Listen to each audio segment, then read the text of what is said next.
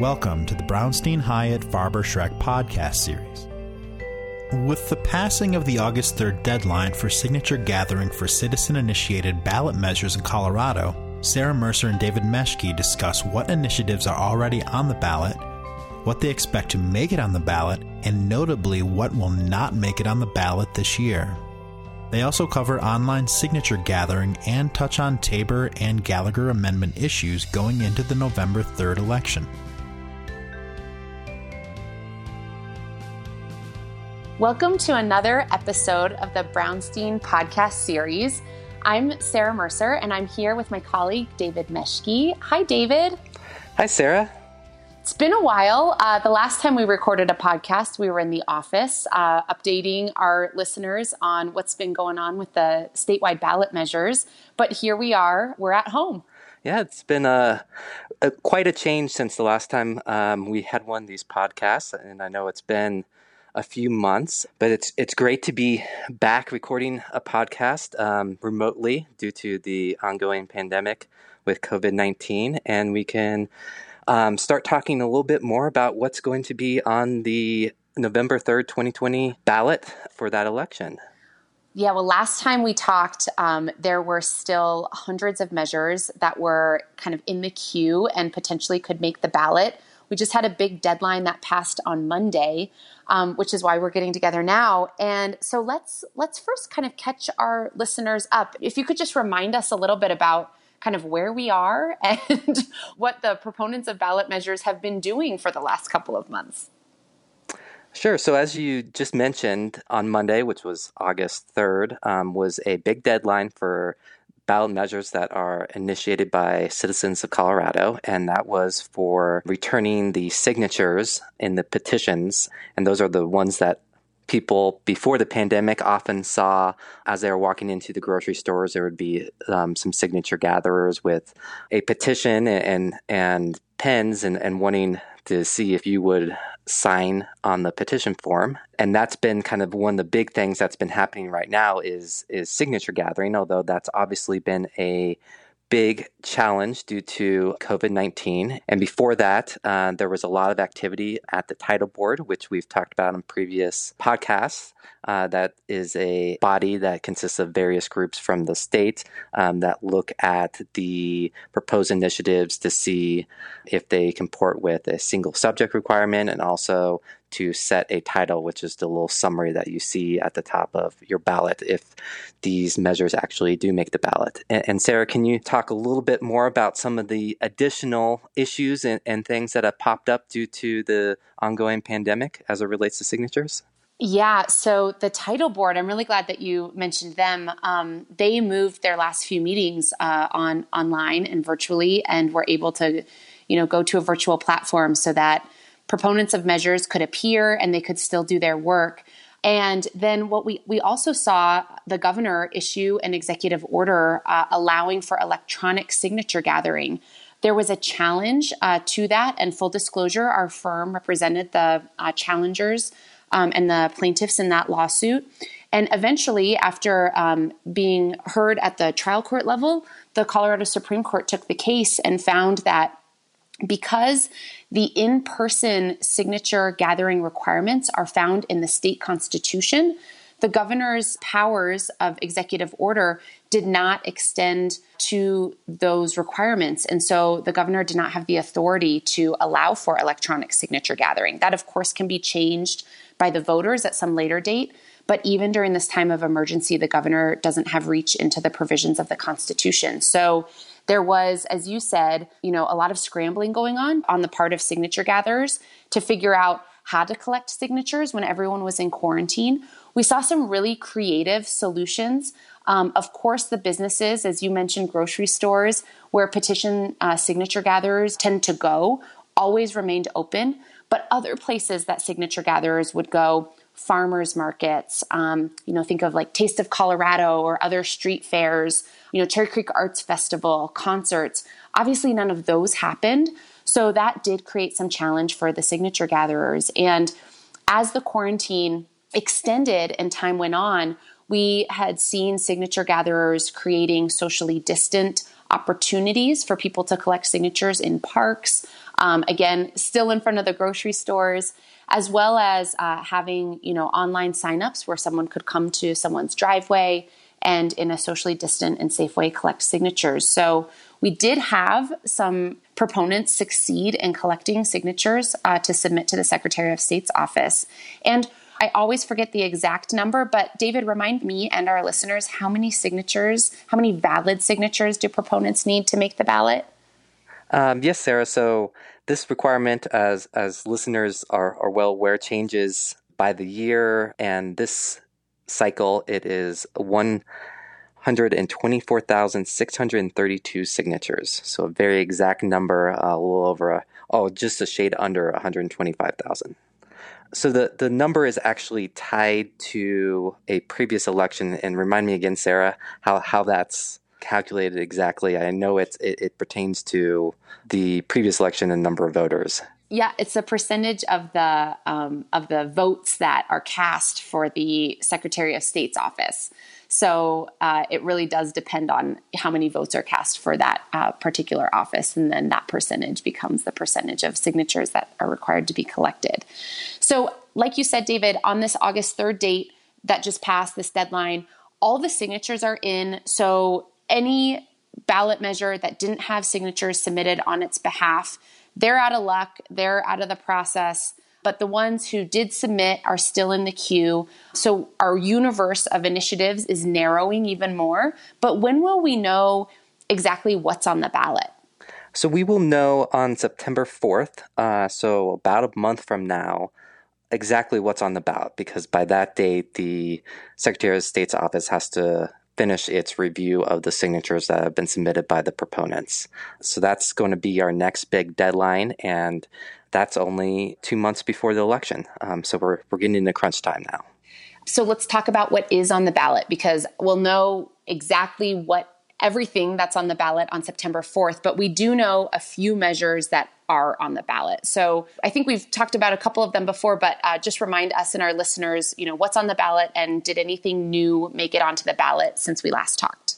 Yeah, so we have three measures that are on the ballot as of right now, and as as Sarah mentioned, we we've talked about these measures before.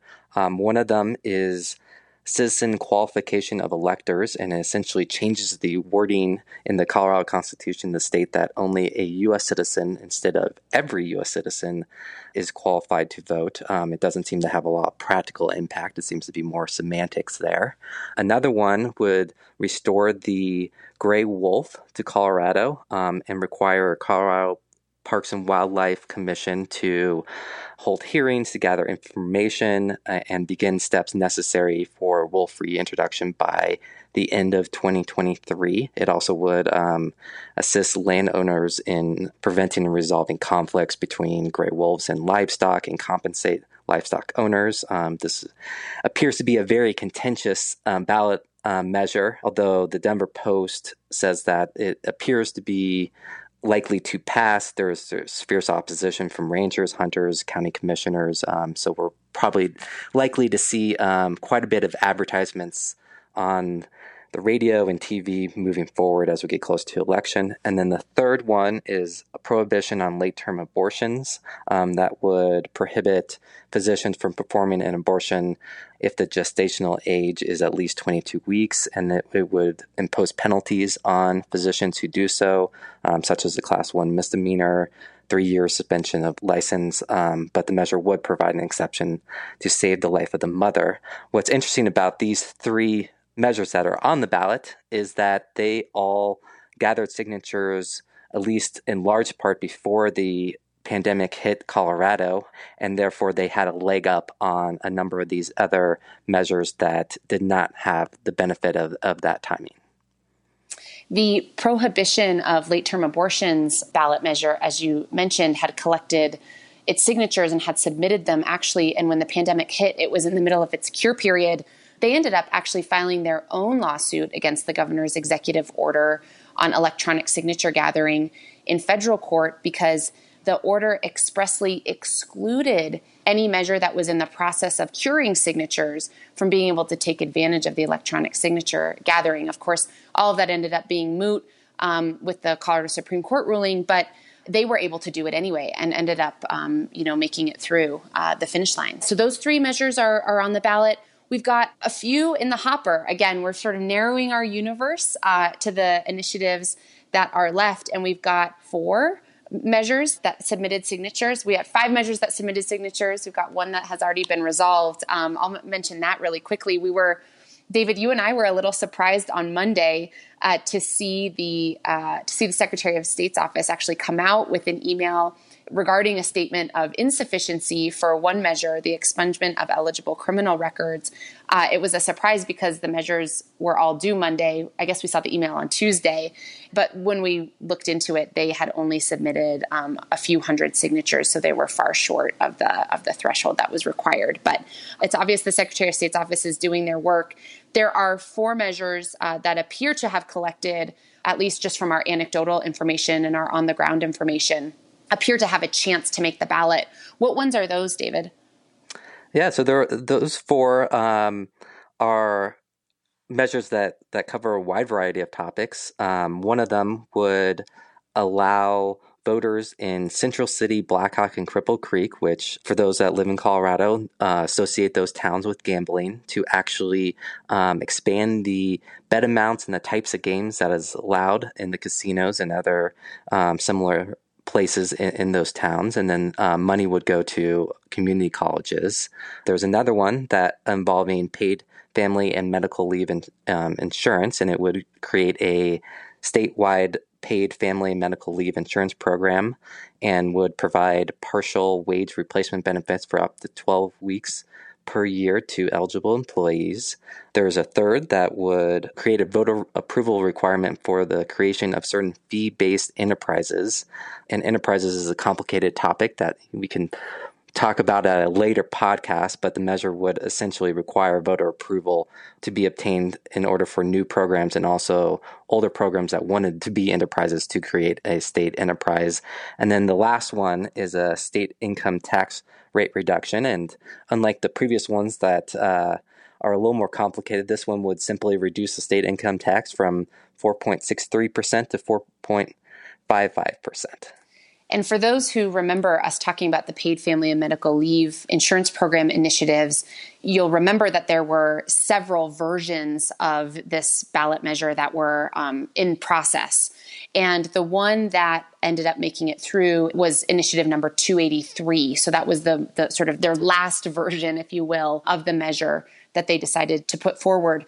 Interestingly, there was some conversation around whether or not the proponents of the initiative were going to go forward because when the legislature, which actually took a two month break, because a very unprecedented break uh, because of the pandemic, when they came back, they ended up uh, passing a very scaled back paid sick leave bill that gives a couple of days of sick leave to every employee in the state so that they can take time off if they get sick. And that's not limited to just being sick with COVID. So there was some conversation and question about whether or not the proponents of this more comprehensive paid family and medical leave insurance program were going to go forward with their initiative. And it looks like they have. So the other measure that you mentioned uh, regarding the fee based enterprises, uh, we had talked before, we've had several podcasts about the TABOR ballot measures that we saw uh, from the Colorado Fiscal Institute that were, uh, and none of their measures, by the way, are have have moved forward. But you know, there's a lot of talk around TABOR, around, of course, certainly the TABOR restriction that uh, the legislature, neither the legislature nor any local government can pass a tax increase or a new tax without voter approval. But one way that lawmakers have sort of found a sort of a legal way to generate revenue is through uh, enterprises and through enacting fees versus taxes. And um, very interestingly, that this ballot measure is, I think, trying to shore up kind of that other um, method by which the lawmakers use to raise revenue. So those are the four that are in the queue. As you mentioned, you know, we won't know until September 4th whether or not they make it. Um, well, that'll be the latest that we know. We'll be watching, obviously, the Secretary of State's office to see as they review these the signatures uh, submitted on behalf of the proponents of these initiatives whether or not they have a sufficient or an insufficient amount. Unlike other measures that submitted earlier, including the late term, uh, the prohibition of late term abortion bill, because we've passed this August 3rd deadline, there's no cure period. So everyone who submitted their signatures, they're sort of stuck with that. Isn't that right? Yeah, that's right, Sarah. And um, in addition to that, I mean, we've seen a lot of measures uh, that have been affected by the uh, challenges with signature gathering due to the pandemic. As those who follow our, our ballot tracker know, um, there were a significant number of measures that were submitted to Legislative Council um, this cycle, over 300.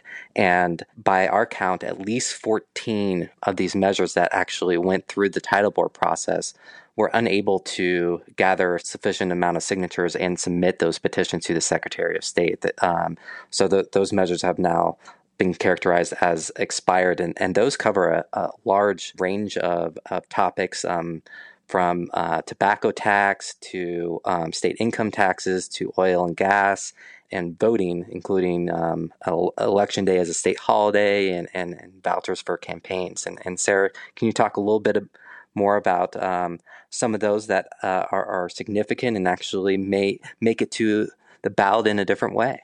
Yeah, definitely. And I think it, it is worth noting that, you know, in our conversations with uh, the signature gathering firms um, that are used, they really were able to find a way uh, to collect signatures. And I think the fact that these four measures uh, got on the ballot uh, demonstrates that it was possible. They saw, um, you know, a little bit of a dip in their realization rates, but I think as there was adaptations made and outreach that was done in different ways outreach through social media like i mentioned doing kind of those one-on-one visits um, finding those socially distant ways to collect signatures. Um, it was certainly possible. There's a couple of measures uh, that did not submit signatures that ended up you know i think being the reason that they didn't submit signatures were for reasons that were outside of the ballot measure process altogether.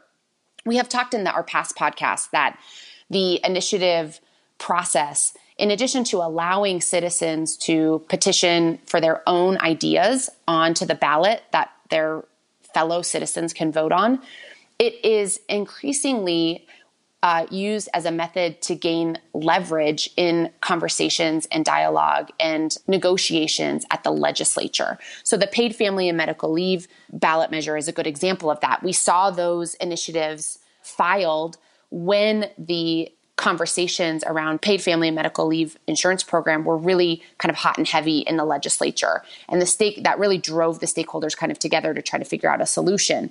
We sort of similarly saw that with the tobacco tax revenue uh, to fund a statewide universal preschool program, which is one of the governor's top priorities.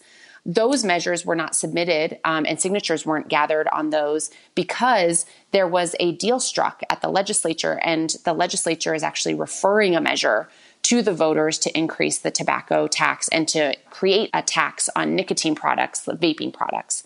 And so uh, we do see some of that interplay here, and it is just as we've commented and observed before there's an increasing tie together between what happens before the title board and the initiative process and what happens at the legislature. Um, and those calendars don't exactly match up. So, you know, we saw this more limited uh, paid sick leave measure done at the state capitol, which this year ended, their session ended in June instead of in May. But, you know, as we now know, uh, you know, the, the ballot measure process doesn't really finish until August. And so uh, those calendars don't exactly match up, but there's definitely interplay between the two. So, in addition to the tobacco tax ballot measures being kind of sidelined because there was a deal that was struck at the legislature, importantly, we saw, as we have really since 2014, this kind of perennial oil and gas fight play out in front of the title board. And there were several measures this year, several measures involving everything from, uh, you know, severance tax issues to um, issues around setbacks again, as well as issues around creating a more independent Colorado Oil and Gas Conservation Board. And again, full disclosure, uh, we worked on and represented the proponents of those particular initiatives of the independent Colorado Oil and Gas Conservation Commission Board.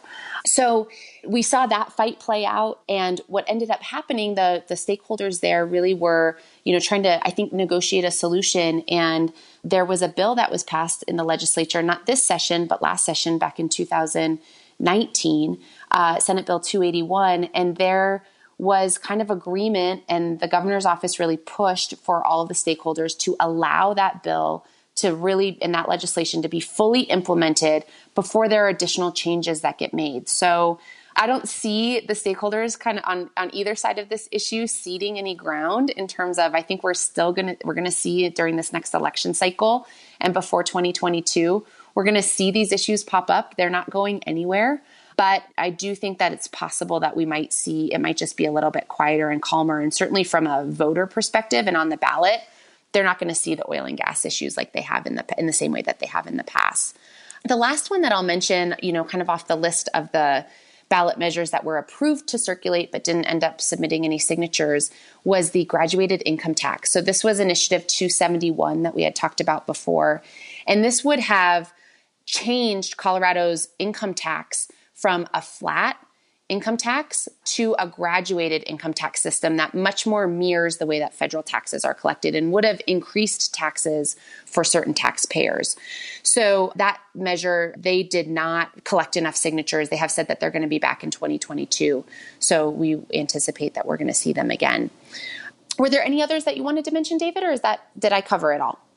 Uh, you you covered it all, and, and, you've already mentioned one of the legislative referred measures that will be on the ballot. There's actually going to be two more. These are both constitutional amendments if they are passed. One concerns charitable games such as bingo and raffles. It looks like we're, we're getting a lot of gaming and gaming like measures um, that voters can can discuss. And then another would be to repeal the Gallagher Amendment, which has been a, a controversial topic in Colorado. Um, as a reminder, the Gallagher Amendment states that home values can only make up um, no more than 45% of the state property tax base, while non residential property owners, usually commercial, have to contribute 55%. So that means that if home values rise faster than business property, um, the tax rates paid by homeowners are required to drop to maintain that split.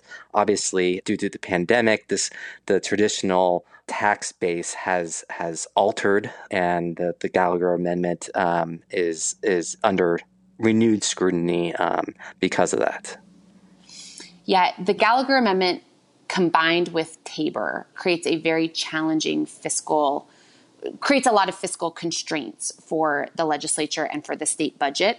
And while we have seen the taxes on um, home values just plummet, you know, taxes on commercial properties have gone up. And it was really pretty remarkable to see such a bipartisan support of a repeal of Gallagher. There have been legislative interim committees who have studied this issue for the last three years. Nothing had come of it.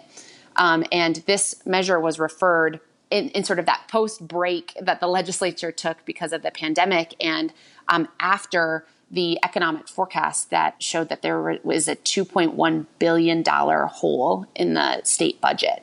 And so uh, Gallagher, you know, really affects local governments and special districts. You know, counties, fire districts, library districts really rely, school districts rely on property taxes in order to to survive and to fund you know the the services that they provide and so in addition to helping with the state fiscal issues there is a lot of concern around what is the economic fallout going to be for local communities and that's when we really saw the um, legislators rally around Gallagher. Now, I anticipate we're going to see a very strong opposition campaign to this because those those folks who are very fiscally conservative, the the real champions of TABOR, the ones who really want to see government do as much as it can with what it has and not change things.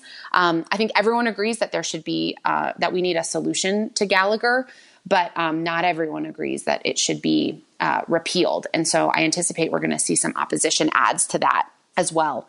So that was really very interesting. There is one other measure that's on the ballot, and we have not seen um, a veto referendum, David, I think in, I mean, decades for sure.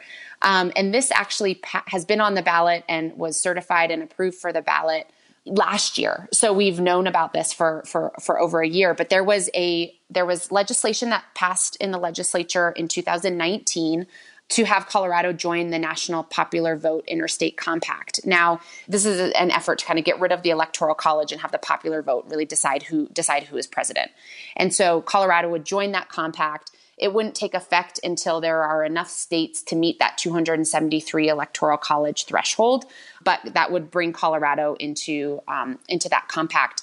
It was hotly debated uh, in the legislature. Republicans and Democrats alike had concerns about it. It ended up passing, and then we saw citizens go and collect signatures basically to repeal this piece of legislation that was passed and now voters are going to get to vote on it. So how does that exactly work david? Is it true that they that the proponents of a veto referendum they just collect signatures like they would of any other citizen initiated measure right? Yeah that's that's correct. I mean it, and for those that were doing that um, fortunately they had uh, 2019 as as the year that they went about it and, and didn't have the challenges that that others faced this past year. Um, but the process is similar in terms of the proponents of, of that veto referendum have to um, gather signatures and submit those signatures and have those signatures verified. So that will be fascinating to hear how that campaign goes. I imagine the national popular vote effort is obviously a national effort. I imagine we're going to see some money put in for advertisements, uh, trying to educate voters on what this means to have a veto referendum on this. And it's a pretty, it's kind of technical because this idea that it doesn't take effect until there's enough uh, states to meet the 273 electoral college vote threshold. Like, I just wonder, like, how voters are going to be educated on this particular measure, uh, and and what that outcome is going to be will be very, very interesting to see. So we do have an election November 3rd. That's what we're sort of moving towards. We've got a lot of other things that are going to be on the ballot too, in addition to our uh, to our ballot measures. Um, David, what are some of the things that we're anticipating that people are going to be voting on, and and what turnout might look like, that kind of thing?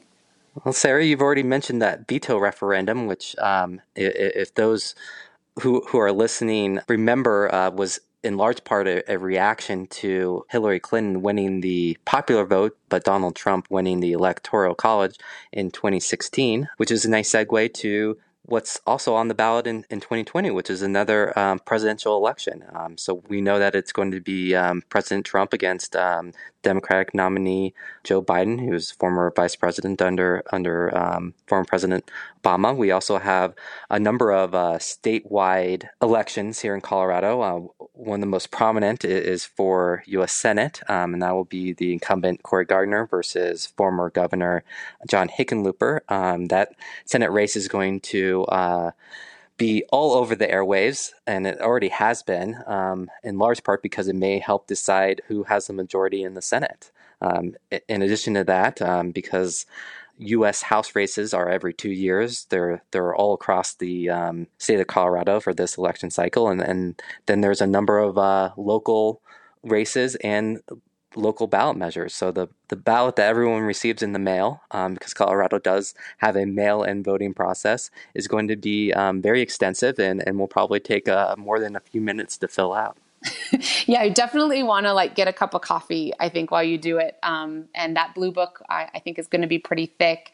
Notable congressional House race, uh, you know, I think something that really caught the national media attention was over in uh, CD3, which is uh, uh, more on the western slope. That is Congressman Scott Tipton's district, but um, he he had a, a, very strong primary challenger, uh, Lauren Boebert, and she ended up uh, winning that primary election. So she is going to face Democratic uh, nominee Diane Mitsch Bush, uh, who is a county commissioner out in that area, um, served in the state legislature, is very well known um, there. And so, one big change that we're going to see in Colorado, no matter what happens, is we're going to have another woman in Congress from Colorado. And given that it's 2020, the census is happening, redistricting is just on the horizon. And Colorado is very likely to go from seven congressional districts to eight. So, this will also probably be our last congressional House election uh, with uh, federal House election with uh, seven members and and not eight. We're probably going to see another one. So there is a lot at stake. David, you mentioned the local ballot measures. Um, really looking forward in our next podcast um, after we have a sense of what is exactly going to be on the, the ballot for statewide measures to talk a little bit more in depth about what we're seeing at the local level as well. So we look forward to updating our listeners uh, on that too. Well, great. Is there anything that we've missed? We covered a lot of ground today. We had a lot to catch up on.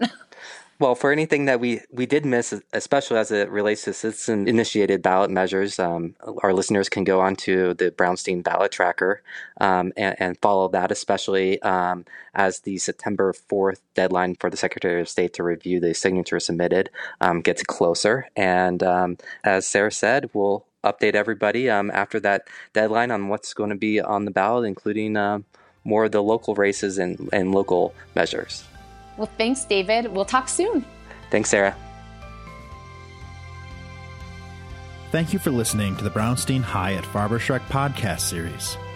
If you like what you hear, please subscribe and rate us on Apple Podcasts or your favorite podcast app. Visit bhfs.com for more information.